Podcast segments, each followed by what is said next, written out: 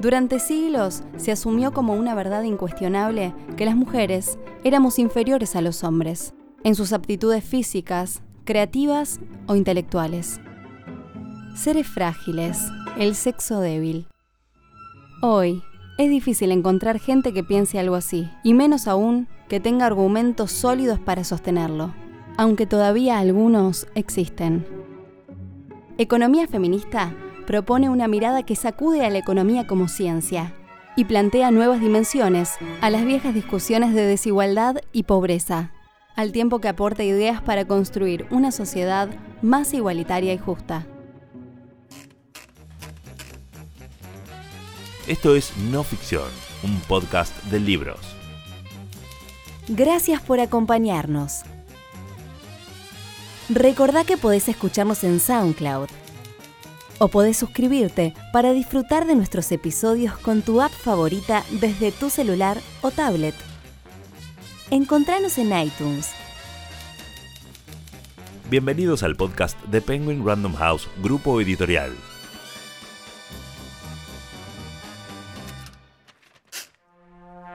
Hoy, Economía Feminista, un libro de Mercedes de Alessandro, publicado por Editorial Sudamericana. El desafío más grande es entender el entramado de relaciones en que nos movemos. Romper el techo de cristal a costa de la explotación de las trabajadoras domésticas no suma nuestro camino hacia la igualdad. Tener más trabajo a costa de vernos confinados a una mayor precarización y bajos salarios tampoco es alentador. Convertirnos en una colección de zombies sobrevivientes a las crisis, cada vez con las ropas más raídas y las cabezas más explotadas, tampoco es una opción. Dado que el capitalismo es una construcción social, su transformación también es un proceso social. La economía feminista es revolucionaria o no es, porque no se puede conseguir un mundo, igualdad en un mundo de opresión, porque no hay igualdad en un mundo de pobreza, porque no hay igualdad en un mundo de explotación.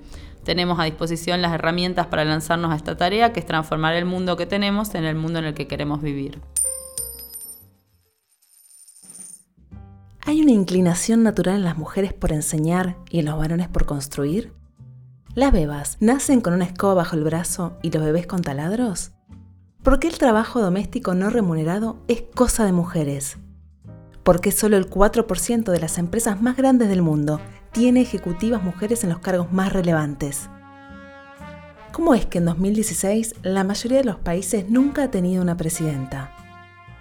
Para responder a estas preguntas, la economista Mercedes Alessandro propone un viaje al lado menos visible de la desigualdad, un recorrido que atraviesa las ideas centrales de la economía y muestra los nuevos desafíos que enfrentamos las mujeres hoy. La brecha salarial, su rol como más de casa desesperadas y la pobreza sexista. La, idea del libro a mí me surge como una, como una no sé, un volcán interior, digamos, después del trabajo que hicimos durante más de un año y medio con mis compañeras en Economía Feminita, el blog que, tenemos, a, partir del cual empezamos con este trabajo más de divulgación. Empezamos a darnos cuenta que en las discusiones cotidianas faltaba faltaban las discusiones cotidianas, las, discusiones en los medios, en cuando se habla un presupuesto, cuando se discute economía en, un canal de televisión, de radio, de lo que sea. Y encontramos a través de las redes sociales un espacio en donde nos permitía agarrar datos que vienen del ambiente académico o informes estadísticos o, información de otros países que está en inglés, ¿no? Y traducirlas, no solo en términos del idioma, sino también traducirlas en términos de que la gente pueda entender cómo la desigualdad entre varones y mujeres afecta nuestra vida cotidiana y afecta no solo nuestra vida cotidiana, sino también el desarrollo de nuestra sociedad. Y a nivel social yo encontré que a partir de Ni Una Menos, de, bueno, de la primera marcha, la segunda, el paro de mujeres, etcétera, hay mucho interés de la gente por estos temas, por todos los temas de género en general, pero además en la economía porque es algo que a todos nos atraviesa, desde las mujeres más pobres a las más ricas, y que, y que el material que había estaba bastante encapsulado en la academia y no se podía, digamos, discutir en, la vía pública. Y entonces ahí es donde creo que hay una necesidad que surge de, preguntarse por qué las mujeres ganamos menos, por qué las mujeres nos hacemos cargo de mayoritariamente el trabajo doméstico. Y bueno, creo que es una demanda que, que, empezó a estar mucho más patente en la sociedad y que ahí es donde un libro con perspectiva de género, de economía con perspectiva de género, tiene un lugar. Las mujeres, la mitad de la población mundial, somos minoría en todos los ámbitos en los que se toman decisiones de peso y donde se piensa nuestra época. Parlamentos, gobiernos, ciencia, medios de comunicación, empresas multinacionales, tecnología, arte, filosofía, literatura. Disputar estos lugares implica transformar el modo en el que hemos pensado el rol de la mujer en toda la historia pasada. Es un cambio muy profundo que ya comenzó y que es irreversible. Basado en evidencia estadística, Economía Feminista cuestiona estereotipos y postula una reflexión profunda sobre nuestras relaciones sociales. Al mismo tiempo, aporta ideas inspiradoras para la construcción de un futuro más igualitario y por lo tanto más justo porque la igualdad es un negocio para todos y porque las mujeres ganamos menos que los varones en todo el planeta. Yo empiezo el libro hablando de que nosotros observamos todos los días la desigualdad, ¿no? La observamos eh, ricos y pobres, no hace falta ser ni economista ni un, gran intelectual para darse cuenta que hay pobreza. Lo que no vemos tan claramente es que, por ejemplo, las, las mujeres son más pobres que los varones, es decir, el 70% de los pobres son mujeres o que solamente el 11% de los ricos son mujeres. Es decir, a esa desigualdad que observamos muy fácilmente se le suman otras desigualdades que tienen que ver con el rol que tenemos mujeres y varones asignados en las tareas que hacemos para la reproducción económica. Y ahí es donde aparece, por ejemplo, eh, la brecha salarial, ¿no?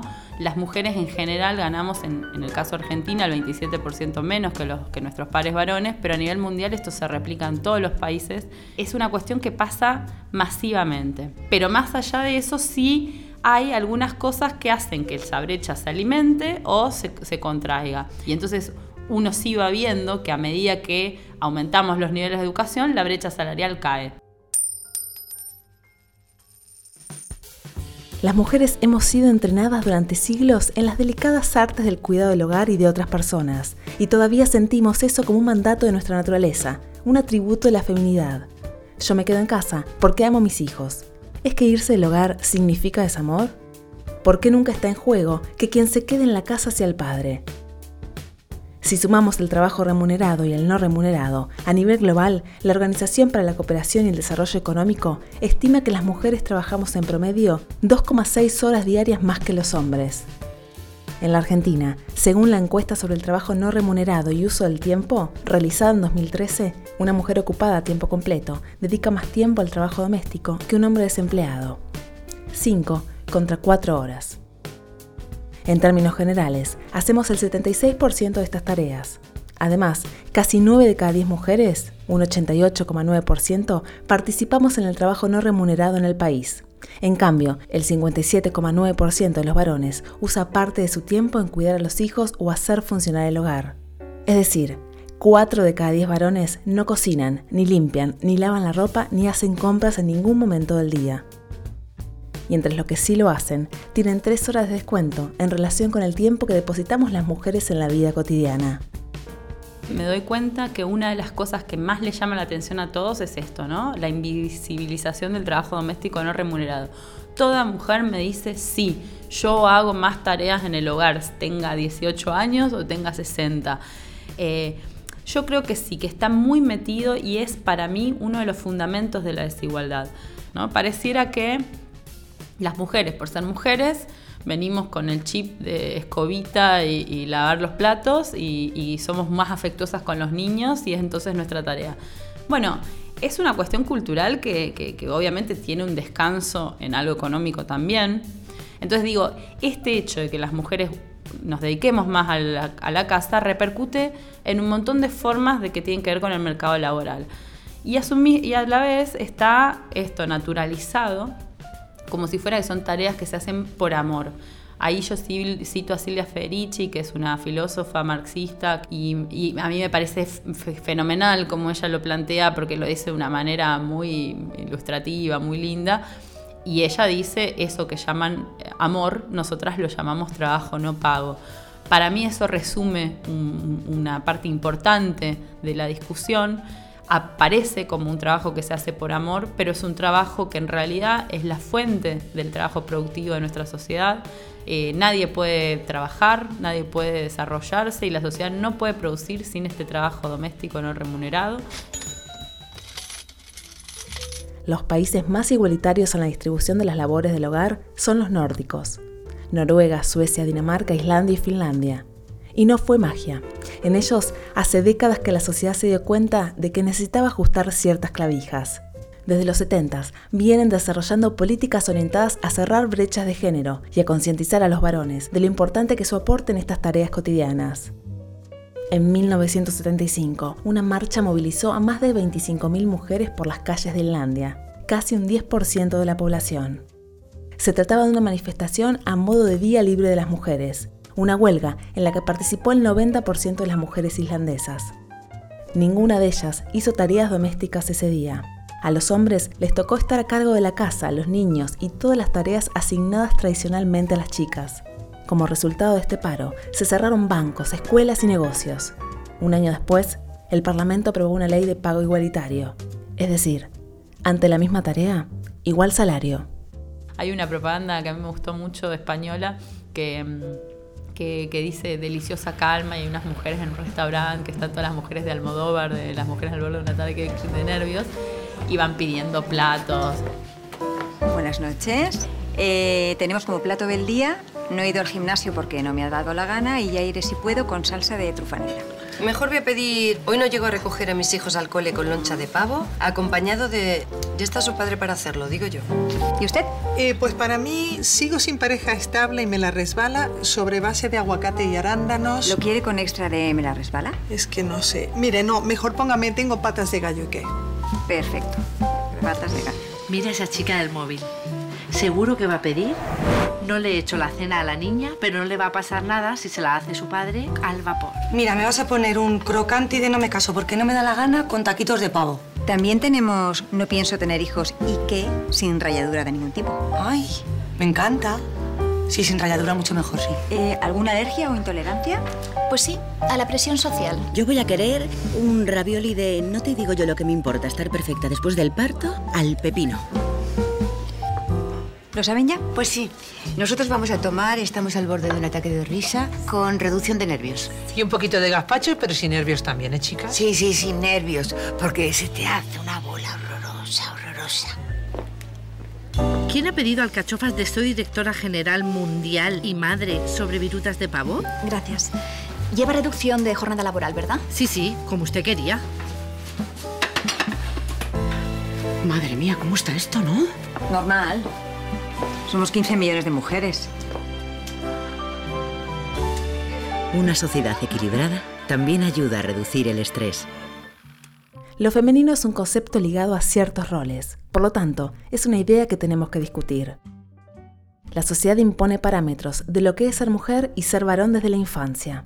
La cantidad de maquillaje, el largo de la falda, el alto de los tacos. Si te gustan los autos, jugar al fútbol, cocinar, bordar. Si soñás ser presidenta, ingeniera o mamá de cinco hijos. ¿Cómo hacemos para liberarnos de los mandatos y exigencias? Se trata de tener y construir las opciones necesarias para que podamos elegir la vida que queremos. La construcción y destrucción de los estereotipos es el campo de una de las batallas más importantes que tenemos que pelear si queremos la igualdad económica, política y social. Eso sí, sin perder el glamour para mí tiene también un contenido que yo lo, comento al pasar en varios capítulos. Yo vengo de la ciencia, ¿no? de la economía, una carrera que la mitad es matemática también, en donde eh, ser mujer no es símbolo de ser buena economista. Tenés que mostrar que sos muy inteligente y no sé qué, porque ellos la tienen más clara y no sé cuánto. Y muchas mujeres que venimos de las ciencias más duras, digamos, en, algún momento de nuestra vida nos pasó esto, que, que nos tuvimos que disfrazar un poquito de varón para poder discutir de igual a igual. Porque si sos linda no sos inteligente, ya lo sabemos, y entonces tenés que ser un poco fea para ser inteligente, y tenés que entonces, bueno, en ese sentido yo contaba que, bueno, cuando era chica quería ser la chica inteligente del grado, no quería ser linda, quería que me, que me miren por inteligente, que me den pelota por inteligente como una cosa me reivindicaba como mujer inteligente, perdiendo la feminidad. Entonces, el, el, no perder el glamour, en cierta forma, es decir, no el glamour en términos de, ah, diva de Hollywood, sino el glamour en el sentido de no perder lo que somos y no dejar que los estereotipos nos estereotipen, porque está el estereotipo de que la mujer feminista también tiene que ser fea, gorda, mala onda, enojada y con el pelo rapado en el costado, ¿no? No, si te gusta eso, hacelo. Y si, si querés salir sin maquillaje, salí sin maquillaje. Si no querés ser madre, no seas madre. Si querés vestirte rosa, vestite rosa. Digo, no dejemos que, que nos pongan más corsets todavía de los que nos pusieron toda, en toda nuestra historia. Entonces el, el no perder el glamour es el glamour en ese sentido súper amplio y abstracto de no, no, no, te pierdas a vos misma, hacer la revolución sintiéndote bien con vos misma. Mercedes Alessandro es doctora en Economía de la Universidad de Buenos Aires. Dio clases en la UBA en el campo de la epistemología de la economía, donde dirigió varios grupos de investigación y publicaciones. Fue directora de la carrera de Economía Política de la Universidad Nacional de General Sarmiento. Es cofundadora del sitio Economía Feminita, un blog que surgió en 2015 a raíz de la movilización Ni Una Menos y que se dedica a la producción, organización y difusión de información económica desde una perspectiva de género, que conquistó rápidamente las redes sociales e instaló el tema en la agenda pública. En su tiempo libre, es DJ y saca fotos. Hoy leímos Economía Feminista, un libro de Mercedes de Alessandro publicado por Editorial Sudamericana. Encontralo en todas las librerías o busca el ebook ahora mismo en megustaleer.com.ar. Recordá suscribirte a No Ficción en tu app de podcast favorita para escucharlo en tu teléfono o tablet. Una realización de Tristana Producciones para Penguin Random House Grupo Editorial.